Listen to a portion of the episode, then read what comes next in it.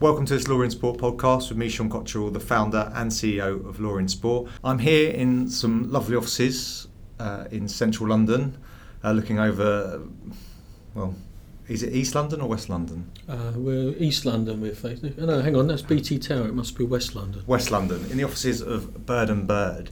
And with me is Jonathan Taylor, QC, who many of you will know as one of the leading sports lawyers in the world um, and involved with many clients, which we'll come on to.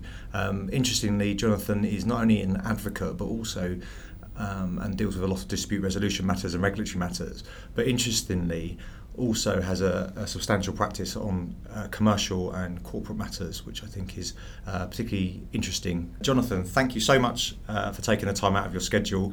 My pleasure. I know that you haven't really even had a lunch yet. It's in the late afternoon, and um, such is the life of a busy sports lawyer. Absolutely. Well, we're, we're getting to the weekend, so everything's good. First of all, congratulations on getting Silk. Um, Thank you. It's a, uh, a fantastic achievement. Uh, we were talking about it before we started rolling, but really it is, um, I think, something to be applauded and, and, a, and, a, great sign for, for sports lawyers generally that a solicitor and gets silk. There's not many solicitors who actually get silk, um, and probably for those who it might be worth explaining what that process is for those who are outside of the UK um, and outside of England in particular who don't understand. Sure. Um, well, a QC is is a sign of excellence in advocacy. So you have to be able to show um, advocacy in different fora. So it doesn't have to be the High Court. And I've never been in the High Court um, as an advocate. I would instruct um, other counsel then but it can be an arbitral tribunal, it can be a disciplinary tribunal, and I do a lot of that. The thing about sports law is that usually a dispute between members it's subject to the rules, and those rules will say you can't go to court, you've got to go to arbitration. So, sports law, as it happens, allows people who want to be advocates but aren't high court advocates, nevertheless, to have a busy advocacy practice, and that's what um, I've managed to do, especially both domestically uh, here in the UK with sport resolutions and others, but also international federations have their own disciplinary tribunals, and then of course there's the CAS, Court of Arbitration for Sport. So I made an application last year, and, and you have to put down your 12, it's the 12 biggest cases in the previous two years. And actually, you don't fill in much in the form, although it's a long form, but you have to say in these 12 cases, here are the judges or arbitrators, here are the, ad- the advocates against me, and here are the professional clients. And then they can go and ask th- those people for, um, I guess, a reference or, or for comments on your abilities.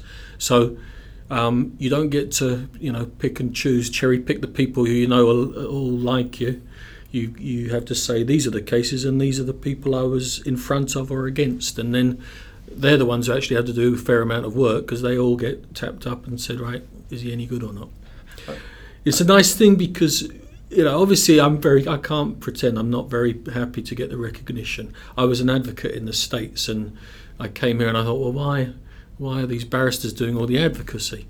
But it's also um, a recognition, I think, of sports law because that's all I do.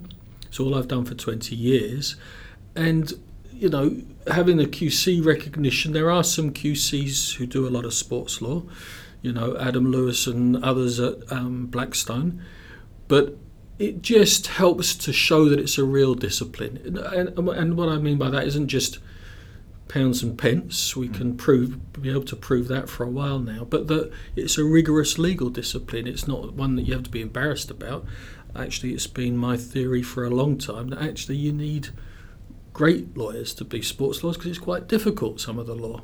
I do accept that that's entirely self-serving, but I actually do think it's true as well. Yeah, I agree. Well, I remember when I started law in sport, and I used to say to some of the lawyers who I used to work with at the various international law firms, and I, and I said to them I was, I was, doing stuff in sports law, and there was a little bit of a, a, a, a snigger and um, a joke around. Oh, we all know that sports law is not really part of, you know, not, not really a legal discipline and so forth. And I've seen that change since I've started doing law in sport. That people now take it very seriously. I think partly driven to the commercial value that, that's mean that they, I think in law it's giving it. Um, I think when there is some significant sums in it for whatever reason, the way the city works, uh, I think people give it more uh, credibility. But also, I think the societal impact that it's had. both of those things are true. I'm I'm uh, you know, for the public interest and for the money, it's, it's a good area to practice law, no doubt about it. I'm not shy about saying that. We're hearing a big, you know, city law firm. We hold our own. You know, we're, we're not we're not the paupers. yeah. But I actually mean it even more specifically to say, look, if you want to practice in the sports sector and advise sports clients, you need to know about um, you know, contract law, obviously commercial law, but also public law principles, uh, EU principles, IP law. I mean, uh, the, you know, the book that we do is what thirteen hundred pages, and every year I think, well, now we need a chapter on this yeah. and chapter on that and a chapter on the other, and these aren't easy areas of law. So, you know, it's not just you can't just walk in and pick it up. But that's the journey you were asking me about how I've seen it develop. I started 20 years ago this year doing sports law. Before that, I was in the States and I, I did a little bit of sports law. But this was, I moved back to England because my daughter was born and we wanted to bring her back. And I saw a little ad in the paper for Townley's Sports Law. And I was going to go back to a Magic Circle firm and carry on doing the stuff I'd done in the States, but I was thinking, if I do that, it's just jumping on a big bandwagon. I want to do something where I'm building. And this was, we want our first disputes lawyer. And I thought two things. One, I thought, well, that's good if I'm going to get in on the ground. But I also thought, well, what the hell's sports law? Yeah. You know, is it is it contract and and tort? You know, negligence claims. What is it? And when it was only when I got into it and I realised that there were these highly regulated um, sports with some incredible commercial value. And, and this is 97 we're talking about. This isn't the, quite the dark ages. Um, there was no real, there was certainly no um, clear legal principles that said this is who runs the sport, this is who who owns the value in the sport, this is why the commercial rights are with you. It was all, frankly, a little bit first on the block who grabs grabs everything is is in charge. I mean, you know, the people who are now the football association, it was just a bunch of guys who got together in a club and said, "Let's govern football." Uh, Bernie Ecclestone did, the, did, that with Formula One. He said, I, I govern it, I run it, I own it. Well, it was, you know, sort of a self fulfilling prophecy and not much more legal foundation than that. And that makes it fascinating because you come in there and it was Steve Townley at Townley's who wanted a litigator because he could see that the rules were pretty underdeveloped and yet the values were going to increase and there were going to become disputes about who owned what. And so, so, so going back a step though, because I'm curious, why, why would you presume you qualified here and then went to the States or did you qualify in the States first and then yeah, I did a degree here, a law degree here, and then I did a master's in the States, and I stayed, um, and I did the New York bar. So that was a long time. that was 1990. And I qualified at New York Bar and I practiced in New York for um, seven years till 97. I, I took a, a little time out then to come back here and teach, but then I went back, was there for seven years, and 97 is when we moved back from New York. And do you think your experience at that time, sort of ch- looking at the, say, a more mature commercial model anyway in sport, did that did that influence your decision? So when you saw that advert in the paper and when you thought about it, has that shaped any of your, you know, when you look back from 1997 onwards, has that shaped any of your, um, I don't know, understanding or, I don't know, uh, look, views on, on sport? I mean, it's a great pleasure to be a sports lawyer because when you're at a dinner party, someone says, "What do you do?" You say, "I'm a lawyer," and they their sort of face drops, and then you say, "But I'm a sports lawyer." And they say, "Oh, well, maybe it won't be so boring after all." And of course, the fact that you are arguing, applying legal principles to things that people are really interested interested in is great. But to me, if the law wasn't interesting, then I'd rather do something else where the, the using your legal skills is was rewarding. If it wasn't rewarding in sports law, I wouldn't do it.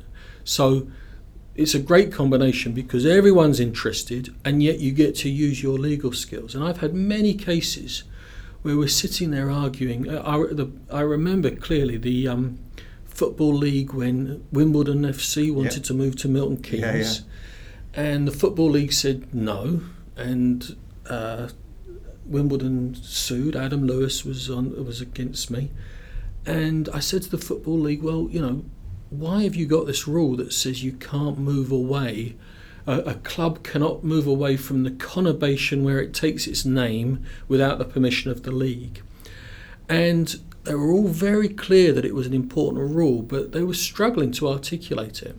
And we sat there and, articu- and, and argued about it. And frankly, we could have been mates in a pub having the argument why is it a club should Yeah. stay there? And I was being paid to do it. now, that's good, right? yeah. But you know, everyone likes sport, and I always get people come to me. Look, I'm a lawyer and I love sports. I want to be a sports lawyer, but actually, it's about understanding you've got these legal skills, whether it's commercial, contentious, whatever it is, and you can really use. It's a sector where they need those legal skills. It's not just Well, on that point, actually, one of the things I'm not sure if there's any truth in this. Is where you probably tell me I'm wrong, but um, hopefully not. One of the things I always say to people when people want to write for us or be involved in sports, law, I think one of the things that I often get excited about is when I meet people who are not sports lawyers who look at sports issues and go, who are good, well-established lawyers, and go, hmm, that's interesting. Let me take a look. I think that's what value some people, like good lawyers who are outside sport, can come into sport and bring that experience, whether it's in the technology sector, IP, competition law, and say, I've seen this in banking or regulatory pharma being a good, great one. Um, Yeah, absolutely. Well, competition was a really good example. I came in, and the first thing I did was Premiership rugby clubs against the RFU and the IRB, as it was then, now World Rugby. And it was because sports got these rules and they're an agreement, it means that your tool to blow it up or to attack it is competition law, saying it's an unfair agreement, anti competitive. And I came in, and there was this it was a fight about who controls sport, who controls the value. Why is it that the IRB could say you can't play in unsanctioned events? Why is it they could say we sell the rights, you don't? And we looked around for authorities, and there weren't any, except in the States.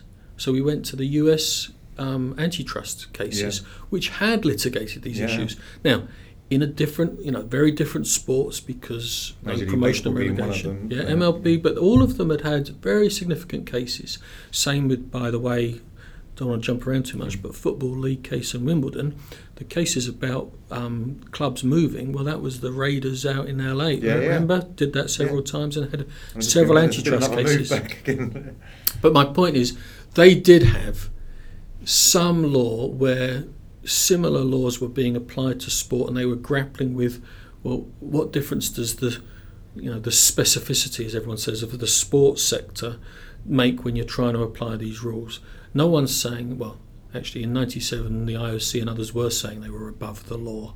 I never believed that, but I do think you've got to take the legal principles and say we're not, you know, applying them to a football club is different from applying them to a supermarket. Mm. You know, there is something different about um, sport, which is you drive all your competitors out of business, you haven't got anyone to play, you've destroyed the product. So there needs to be cooperation between competitors to create the product. So already antitrust laws have to change to understand that. And that's the challenge for a sports law. It's not that you know there's some thing called sports law. It's that all of these laws apply. The Question is, is there something about sports law that needs to be taken into account when you apply them, so you don't destroy the very thing you're dealing with? And that, if I you know if I was trying to sum it up, that's what a sports law is supposed to do. I think that's a, a, a, a, good analysis definition of it because that's why I, you know, I think that you've got obviously the body of you know you could argue about the lex sportiva and, and sometimes it's sort of irrelevant. Who cares? In the, you know, I'm quite flippant about it sometimes in the sense of it's the reality and there's as you said, it's applying the law to the sports sector or, or the sports clients and that's essentially all that matters. Really, is it is happening. Um, anyway, on moving on though, and you talked you've talked touched on a couple of you know, in giving a couple of indications of the cases you worked on, what would you say is your, you know, either the most, let's start with the most interesting case that you've worked on. Um, look, I'm lucky. I've had a lot of really interesting cases. I guess one of them, and one of the most high profile, was the cricket case, the ICC against um, Salman Butt and Asif and Amir, the spot fixing case, which I I was actually in Portugal with my daughter who was young at the time, and we were in a swimming pool, and I got a call from Iain Higgins at the ICC saying. Uh, this is about to break in the news of the world tomorrow. We've got to decide this, this, this, and this. And I was literally standing in the pool with my daughter at the time. She's always good for decision making. But, you know, so the, the, the story breaks the next day, whole thing goes mad. The English players and the Pakistani players are almost coming to blows. Um, the police are coming in, the CPS come in and say, It's "You stay out of it." Service. Oh, it was a yeah, Crown Prosecution Service. It was, it was a bun fight, and actually that was a very interesting aspect of it because the CPS came in and said to us, "Well, we think this might be a criminal matter, and that means you must now down tools and stay out of it, and we will deal with it." And I said, "Really? Uh, where, where's the rule that says that? Because." It's going to take you years, and then eventually you'll say, "Oh, there's nothing we can do here," and drop it. I've got players fighting with each other on the pitch, and I've got everyone screaming about the integrity of the sport. This sport has to act. The ICC was very clear. We've got to act. We met with the CPS, and we sort of said, "Not sure how it is you say that we have to stop acting because." Don't think there's any rule like that, and we called their bluff a bit, and and we were right and we did act and we acted quickly and it made for a few tense moments with the police and the CPS but eventually we got to cooperate with them. We helped them. They helped us and we brought the case and prosecuted the case and and you know you know what happened. We banned them and then they were charged and criminal convictions as well. Up to CAS appeal overturned and a few years later they even admitted what they did took them a few years, but they did. So, from a from a sports lawyer's point of view, I'm a very high profile, very interesting. Corruption cases, very interesting. Very, like doping, like non-analytical doping cases, lots of different legal challenges, particularly because of the limitations on your ability to gather evidence. You've got the police who you want to help you, but not to interfere with you. And then you've got the disciplinary process, including 30 camera crews outside every hearing you have.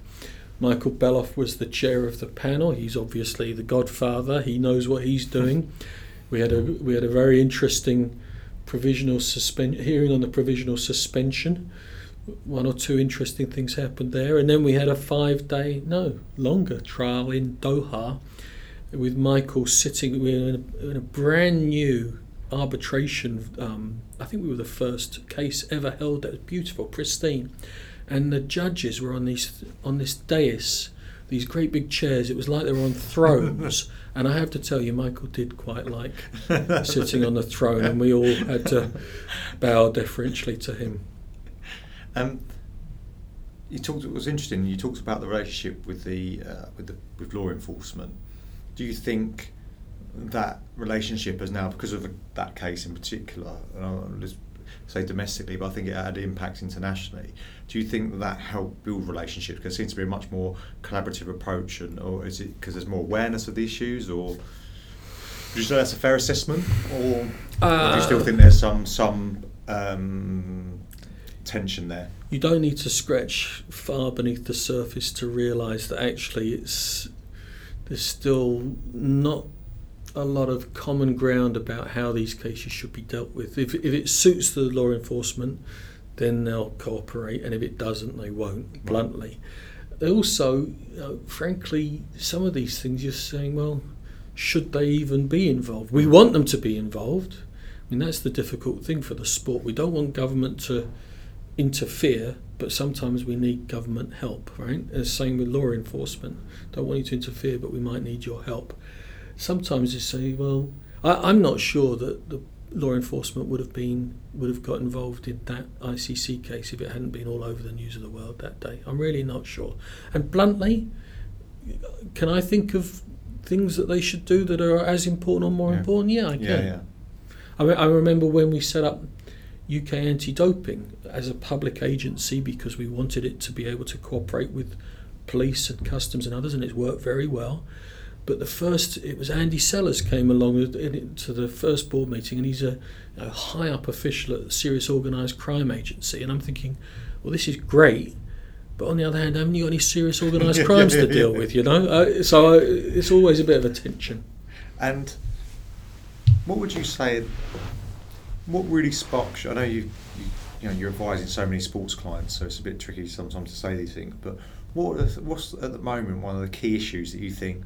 Hmm, I think this is going to be an area where there's going to be a, a lot more attention, a lot more focus on in the coming years. Well, well, the case, the most well, last year, sixteen was an interesting one because of all of the um, Russian doping allegations and the impact of those. I should get to those, but before that, we did the IAAF and the Dutee Chand case about hyperandrogenism. So, female athletes with naturally elevated levels of testosterone, not cheating. Hmm. Question is, you know, does it have an impact on the playing field and does the sport have a right to regulate it and why that was interesting and it, uh, is it it's interesting because it's, it's probably sports law at its purest i'm not cheating i've done nothing wrong but i have this um, this characteristic which gives me an advantage over other people in the, in the in the same category of competition as me and is it right for sport to intervene and regulate it. Almost the purest form of sports law you can have. It's the same issue as corruption, it's the same issue as doping, but it's the same issue actually as classification in the Mm. IPC code, right? Where do you draw the line and say, you know, the people with in this condition can compete against each other, but then we're going to draw the line here. Same as forget um, Paralympic sport, boxing. You say weight categories. Yeah. Well, why do you say, you know, sixty kilos, ninety kilos, hundred kilos? You're drawing what are slightly arbitrary yeah, lines. absolutely. And the question is, well, what's the justification for them? And that is probably the purest sports law question I think there can be. And it's a very interesting case for that reason. I mean, it's got lots of other features. It's highly political. Um, it, it seems like sport has become uh, wrapped up in a much broader societal conflict. Um, but from a pure sports law point of view, it's well, if in fact this provides an unfair or an, an advantage, we think it does, and actually the CAS said they agreed it does, then the question is, is it So unfair? you Is say, it something you say we, just so people know who. who We, the IAAF. Sorry, sorry, just because No, I no, thought that's true, yeah. but also the IOC and others. So they still think it should be regulated. And, and remember, governing bodies' job is to look after the sport, and if they think that they need to regulate to protect the sport, they should do so. Mm. I mean, my biggest criticism of governing bodies is when they don't intervene hmm. when they should. I- Even if there's a legal risk involved, if they think it's necessary, then they should be acting. And do you think? I think it's interesting with that. You know, not to you don't get too much into detail, but I do think it's interesting because I, I study sports science as my undergrad, and it's a developing area. But there's a lot of research out there that, that talks with certainty on issues, and I think that, uh, particularly with administrators, sometimes, as, as you know, there's a, uh, uh, how, say, a difference in level of sophistication, experience, and knowledge in various administrators, and sometimes even with the best intentions, they can grab onto a bit of data. Yeah. And, and as you said, trying to do so, they think they're doing the right thing. Try to do something, and maybe don't have the right research, or and, and this is a constant issue with, no doubt, in doping. As you know, Dr. Rabin, I interviewed him ages ago, saying, you know, you've got research, and you have to assess whether that how valid that research is, has it been peer reviewed, etc. And so, I think it's interesting because you've got that tension, haven't you? Where you do want to, as you said, you do want good regulation of the sport, and you want it to be as as. I, was, I don't. I don't really. I'm not sure if there's an equal playing field really exist in sport or in life. There's in general, but as fair as possible. Hmm. Um, sort of an environment where people can compete in a in a, in a fair or as fair as possible um, competition.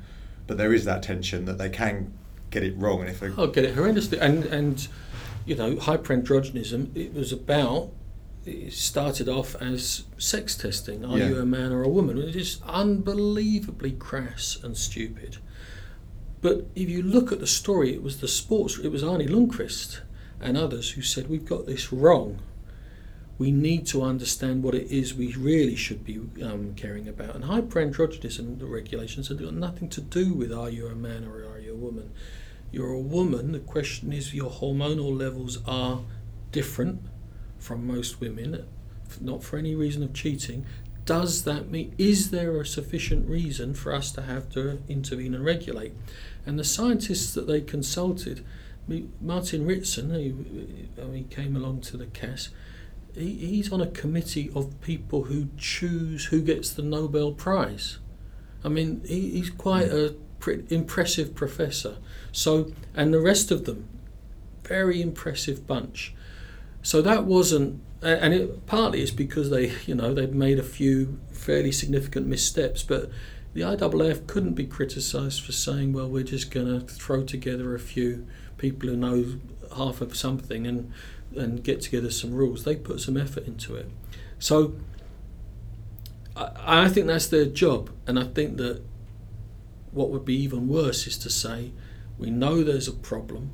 We know that a lot of athletes are concerned about this problem, but it's all too difficult it's too scary and the risk of legal challenge is too much, so we're not going to act. Well, to me, that's an abdication of responsibility. Well, I think I think it's interesting because it, again, this is the, the I guess the interesting point of it is it is we don't is it really like what again when you're setting that that line is it a, it's a perceived problem. Yeah. Is, it, is it a problem? But it's worth. I think you're right in, in terms of giving it the attention and um, bringing in experts to analyse it and giving it some thought because particularly as you said when you've got participants who are concerned about it um, there is definitely a responsibility to do it there. And it's been a it, you know I think that's an, it's an interesting case because um, and, and, and, and the, the hyperandrogenism just generally is an interesting one because I think everyone agrees that it's kind of an evolving area and that obviously science is getting better and better and, and, and I think there's a you know, speaking to people on both sides of yourself and people on the other side as well, that there's a there's definitely a um, a desire to, to be more enlightened about about what's going on, and also the, the, the, you know within that though there's also an educational remit, as you said, to, to change the discussion between are you a man or a woman, and then this is actually about something completely different, and and, and the level of education in it is woeful, yeah. really woeful. So, and it makes them easy targets, and yeah. that's the problem. And uh, don't forget, you know, you've got the CAS. When it works well, it does work well, and so your regulation can be put up for challenge, put up for scrutiny. You have to justify what you've done, and and that to me is the law working well. And it's the if we can advise and help to shape the regs so that they withstand scrutiny, great. But that's this is the process that there should be, and the governing body should be saying, well, this is what we think has to happen. We're happy to be challenged, and if we're wrong, we're wrong. But you know, our job is to be the custodian of the sport. We think this this regulation is needed. We'll stand up and for what we think is right. And so you brought it up, and so moving on, the Russians, and that will I say Russians. I don't like really using that term, but the the, the, the Russian um, systematic doping from, from the from the McLaren reports. Um, where, where, where to start with that really. It's are we now going to have uh, so I got slight concerns about that. It's a difficult, you know, there's been a lot of coverage around it, but we looked for it and we eventually because of the whistleblowing and other investigations we looked for it and it, it was found do you think that there are potentially other countries around the world who have got the sophisticating, systematic, and if not countries, teams. Uh, let's say as we saw in cycling, for example, who have got sophisticated doping regimes that we're not picking up on. Uh, I'm sure there are. I think you know, corruption isn't country specific. Mm. It's not that the Russians are more corrupt than anybody else. That's a ridiculous thing to say. I suppose the difference is there. It it it the evidence from McLaren is that it was systematic, systematized, mm. and involving high-ranking government officials. And I'd be surprised to see that in many other countries. You can think of a few. I'd be surprised to see it in any others. But you know, are um, are GB athletes capable of such corruption? Yes. Are US athletes? Yes, they are. That's different from the Russian t- tactic of distraction, which says, well, this is just political, everyone cheats, you're just getting at us. I don't accept that. Mm.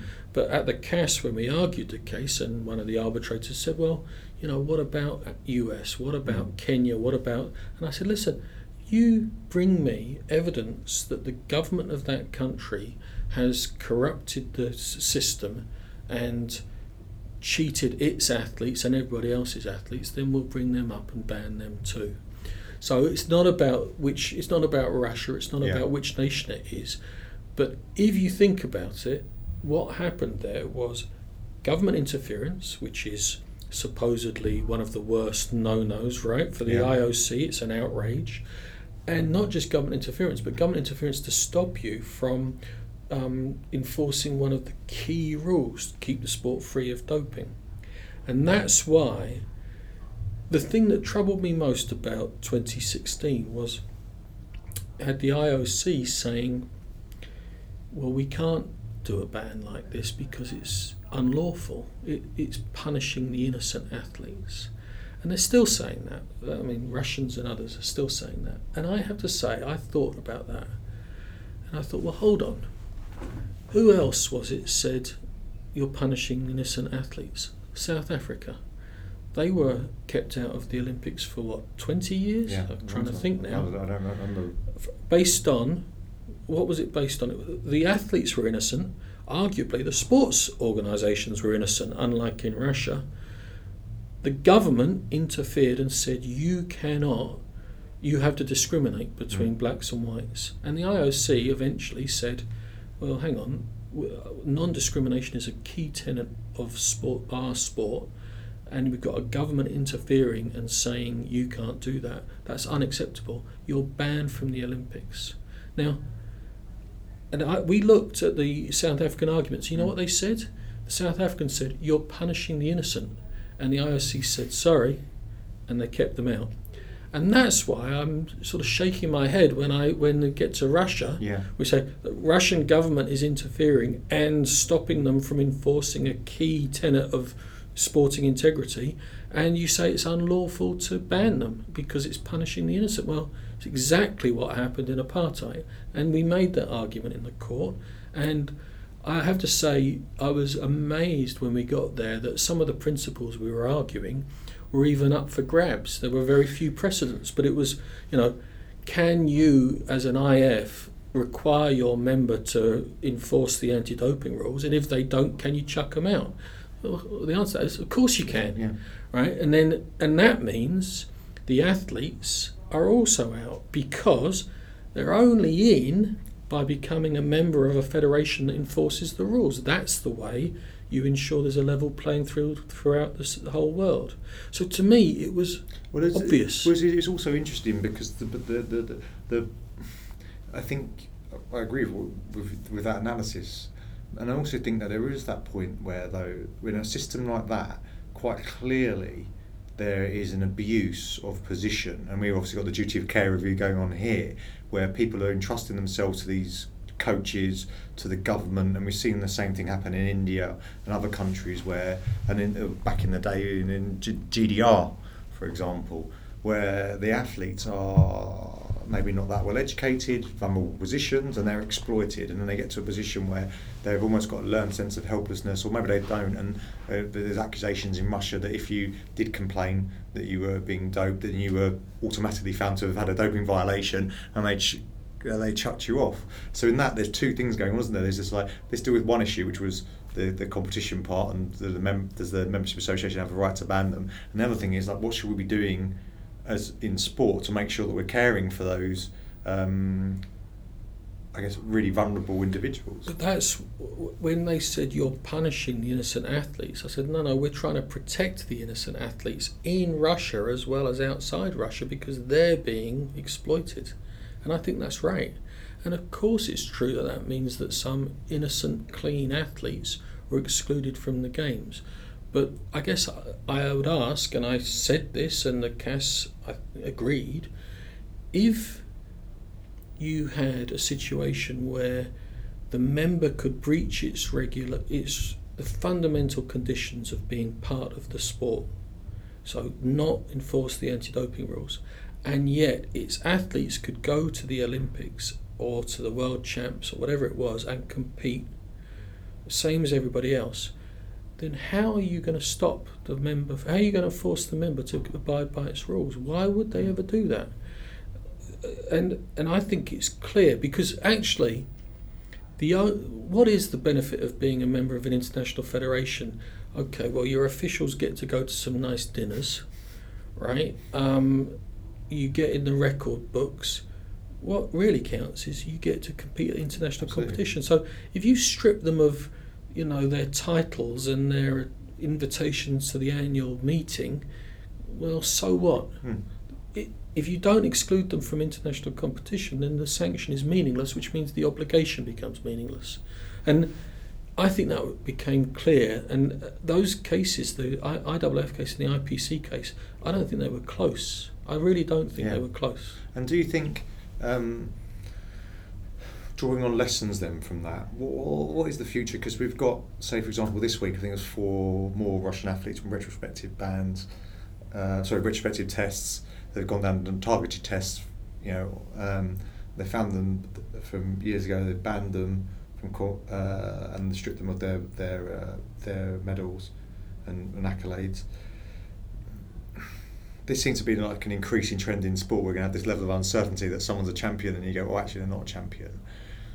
What are the sort of takeaway messages, or how are we going to deal with this? Because there's athletes I'll speak to, for example, who are, you know, it's past the statute of limitation, or maybe there's not direct evidence that an athlete who's been who's been found to have been involved in a systematic scheme four years after they beat them at a competition, and then they go, well, hold on, they're, they're absolutely, they you know, they feel at least absolutely that this person had cheated them out of a medal. And that's why prevention is so much better than cure in mm. this area more than any other, which is why uh, the focus now, we've always focused on compliance by individual athletes. For years, that's all we've been focused on. Instead of being focused on compliance by signatories, requiring them to not only have the rules on their rulebook, but enforce the rules.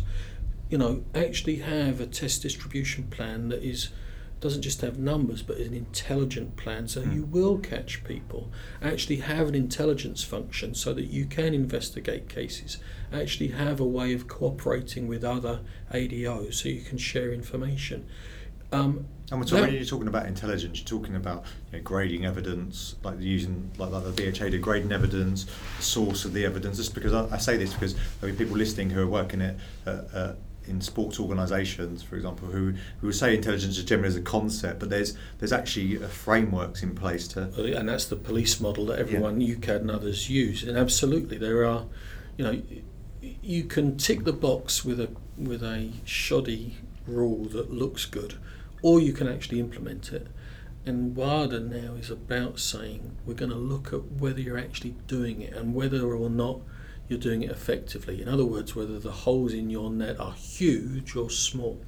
And the point I always want to make is not only will that detect and deter, but it will also allow athletes who are clean to say, look, it's tough. I'm not saying it's impossible, but it's tough for me to cheat. I have to give my whereabouts every day. I could be tested every day. So, can I cheat? I could cheat, but it's not, you know, it, all of these rules allow you to say, I think I can believe this guy. Because what could be worse than achieving or sacrificing yourself and achieving it, uh, gold, and then people saying we don't believe you did it fairly. Yeah. I mean, how what could be worse than that? So the doping rules for me are the purpose of the doping rules is to allow athletes to say credibly, I'm not cheating. And they can only do that if the signatories are standing up and applying the damn rules. I was in Lausanne last week and there was a strong strong consensus amongst the stakeholders. And that was at the WADA, the WADA symposium. Yeah, yeah, last week or the week before, yeah. whatever it was. And not just the athlete reps, but others were saying compliance is the most yeah, important absolutely. thing. And, and I, and I well, think I did, I you're going to see some you're going to see some changes there. I think. Well, I think we've discussed very briefly in the past. I did some research with Emma Mason and. Um, uh, Tom, I think, God, I forgot his surname. But anyway, Tom did some research for me. Um, sorry, Tom, if you're listening. Um, did some research for me in 2013, 2015 at all the NADOs. And if you're looking at, for example, the digital presence, that's their websites and links to athlete friendly information, it was hugely alarming in the sense the lack of, of information and accuracy there. So I think you're right, compliance is a, is a big thing. On that point, what's your perspective? I know that I'm just dropping this on you because we haven't had to, we didn't do really much prep for this, so um, so it's fine if you don't want to go into too much detail. Looking at the uh, Sharapova case, for example, and the delegation to a third party of of your um, you know certain um, requirements, say, or behaviours. If one thing we know in the corruption cases for certain, and in football, for example, is the influence that some of these third parties have on the athletes. Now, in a sport where agents are so, in sport generally, agents have got increasing um, relevance, increasing influence. At what point do we, you know, or should we say that if an athlete has to abide by this rule, and if they delegate this to you, should the third party be sanctioned and held to the same standard as the athlete? Because it seems, uh, just, I just thought about this and thought it seems unfair to me that someone who's profiteering off an athlete doesn't have to meet the same standard yet the athlete has to tell where the whereabouts are have all these requirements and then if someone like uh, I'm not making any statement about the actual Sharapova case I'm just talking about the principle but let's say for an example that an athlete delegates their either you know we've had the cases before on whereabouts but or if they, they say you're going to keep me updated on what's happening on the, the prohibited list and they don't do that, and that person's representing 40 different athletes, and they do it 40 different times, you know, that has quite a significant impact. And yet they're just raking in the money off it. Surely we should be in a position where we think, actually, at what point do we start regulating these third parties who have so much influence? Well, uh, it's interesting you say that because I don't disagree, but the regulator should intervene when the market doesn't, right? And to me, it's astonishing that some of these agencies haven't gone out and said, we guarantee you, athlete, that we will take care of this and we'll do it properly. And you can trust us because we've hired these experts, these Mm. guys, and we therefore have a competitive advantage over other people. You should sign with us, not with them. That, I think, would be quite an effective pitch. By the way, the you can delegate responsibility but not liability is a vital rule, and it's and it applies just as much to signatories as it does to individuals. But uh, and we argued that in the IPC case, the RPC said, "Well, it's not our fault. Mm. The Russian gov- if the Russian government has done this." And we said, "You can't avoid liability that way." But I'm surprised if you if I don't know why the marketplace isn't reacting to that imperative by saying, you know what, we can win clients. Mm. Agents should be saying we can win clients by indemnifying them, by guaranteeing them that we will take care of this uh, on risk if we don't, and gearing up so that we can do it. And uh, if they did that and they did it properly, I would have thought they'd be able to sign up all of the young talent there is, and and, and you know, so yeah. you, you, you, the regulator's not supposed to intervene unless the market doesn't do it. I'm surprised the market It's just isn't to, so say, for example, with the Prohibited Association, which I think was a welcome introduction into the, the code, that's a difficult provision to truly enforce. Mean, So if you speak again, off the, particularly off the record, to, to a bunch of elite, particularly former elite athletes, and they say, look, there's some coaches, particularly in athletics, for example, who are still operating, and all of a sudden they've got athletes now. I used to know them years ago, and now they're, they're high performing athletes, and some of the athletes, have, you know, in the past have been uh, found to have doped how do you effectively because you know there's, there's a guy I'll give you an example. I listened to a, a podcast of Joe Rogan with a guy called Louie Simmons who's a strength coach in the US who's a powerlifter not under any regulation openly been taking uh, testosterone replacement therapy for many many years. He's got his his um, his gym does loads of stuff apparently with athletes who are NCAA athletes and compete. Now I'm not saying he's telling them to dope. I don't believe he is.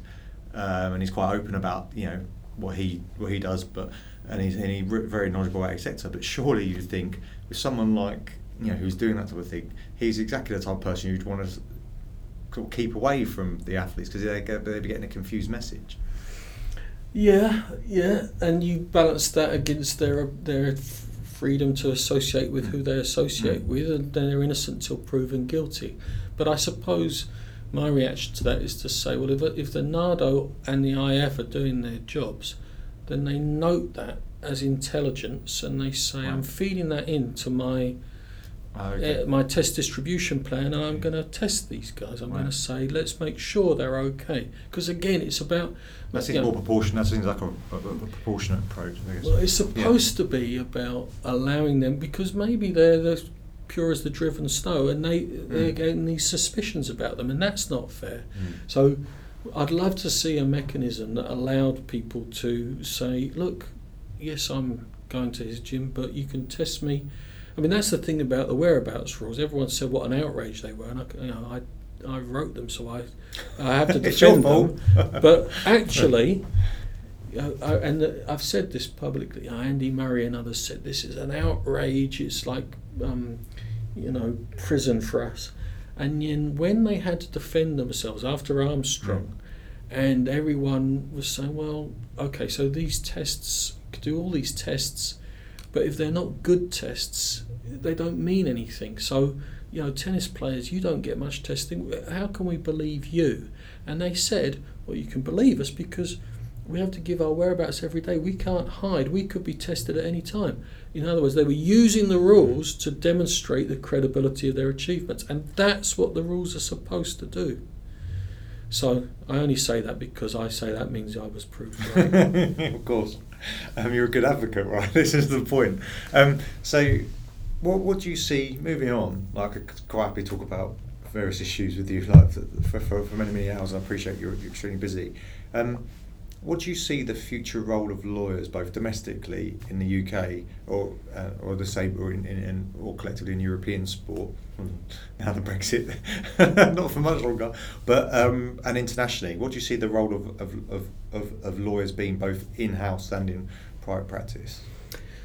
Well, that's a very broad question. I mean, purposely so. uh, you know, I, I do think that in the 20 years the, the sector has matured in the sense that there's sports law courses. There's your own um, digital resource. There's a now book, sports text, and a few a few mm. texts. There's high quality firms and high quality lawyers practicing sports law.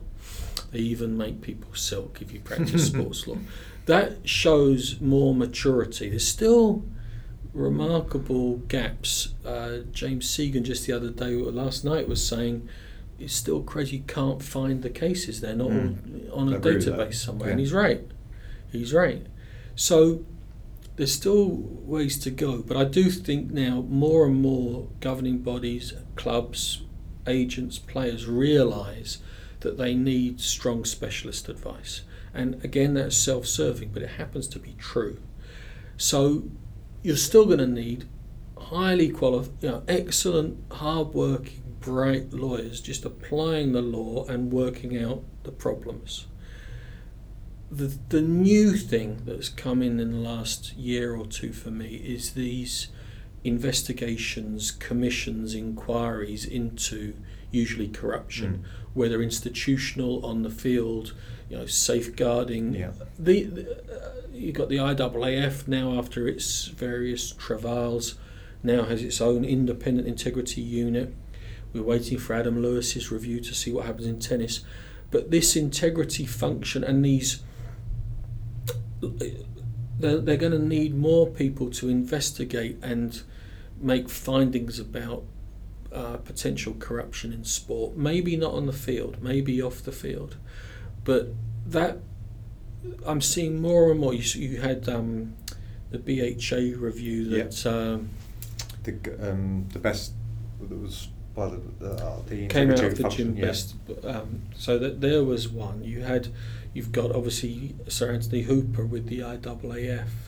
Um, you get the, the now there's the FA one with the child protection.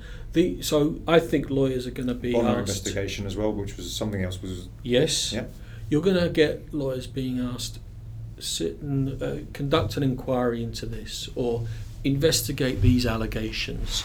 Um, particularly from federations that can't investigate, you know, can't yeah. investigate alleged wrongdoing by themselves. So you want a strong, independent, highly qualified lawyer to to look into it for you. I think that I've seen that trend start, and I don't think it's going to stop. I should have asked you, and I will let you go. Cause I, um, but on this point, actually, on the IAAF integrity, you, you mentioned. I remember you talking about it uh, as it was sort of being announced you've got quite strong views on that. I think it's interesting. Do you see that as the future of having these independent uh, bodies, and why was it uh, the IAAF felt? Because given the, the, the, the, amount of trouble the IAAF was in, why it was so significant and important to have that body. Because I was, I must admit, I was a bit sceptical. I remember being mentioned this may or may not come about, but it really does look like a truly independent body, which is I actually think is, a, is I think is a very positive thing. So.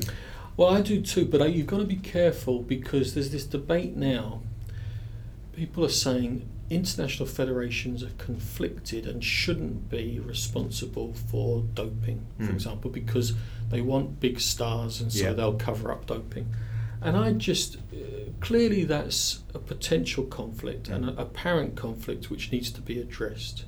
But international federations are there for the long term interest of the sport, and if they know what they're doing, they'll know that in the long term what they want to do is stamp out doping, not allow it mm. to flourish. And in other words, there isn't a conflict of interest, but there is something to be addressed if anyone if anyone succumbs to the short term view that says we can't ban that person, they're too big a star.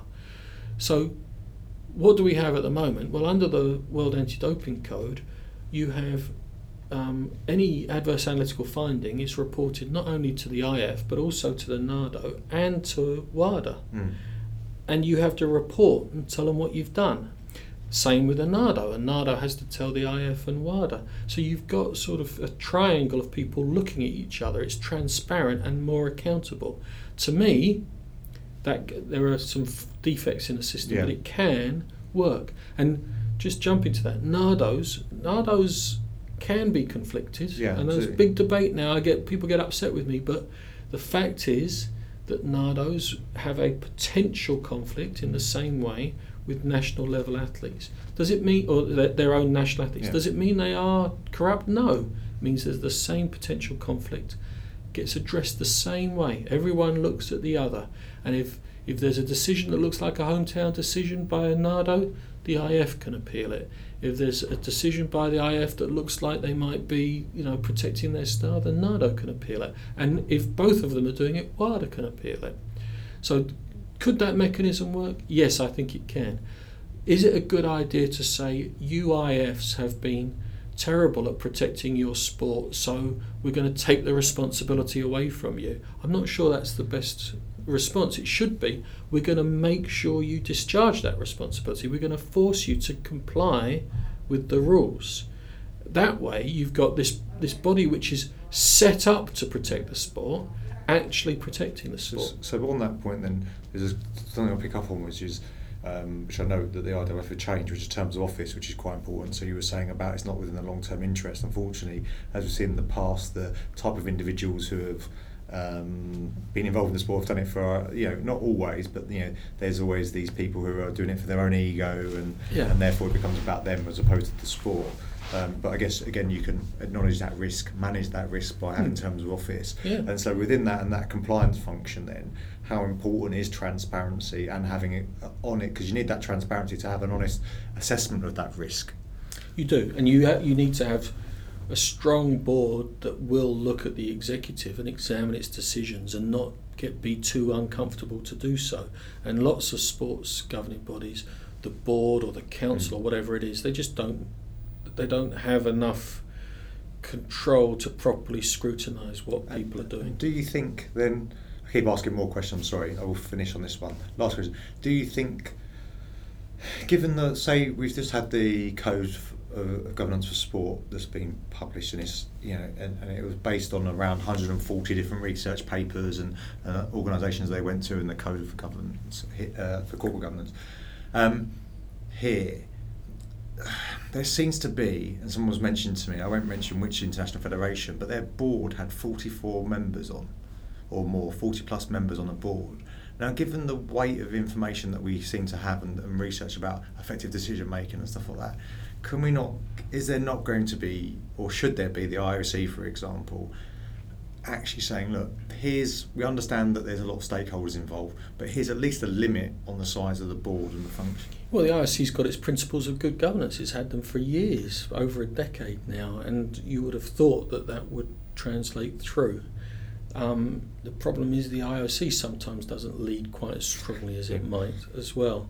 And there are, there's no doubt. I mean, don't forget as well, they start off as volunteers. After all, you know, many of them aren't paid and they are trying to contribute to the sport, but it gets to a point where there's a large layer, usually of old white guys, who are, you know, at the top, and there are people underneath who would love to get in and who would be great, who would really bring something to sport, and they can't. And it means that you don't have a true meritocracy. And actually, good governance, bluntly, is about good decision making, which is about having the best people on there.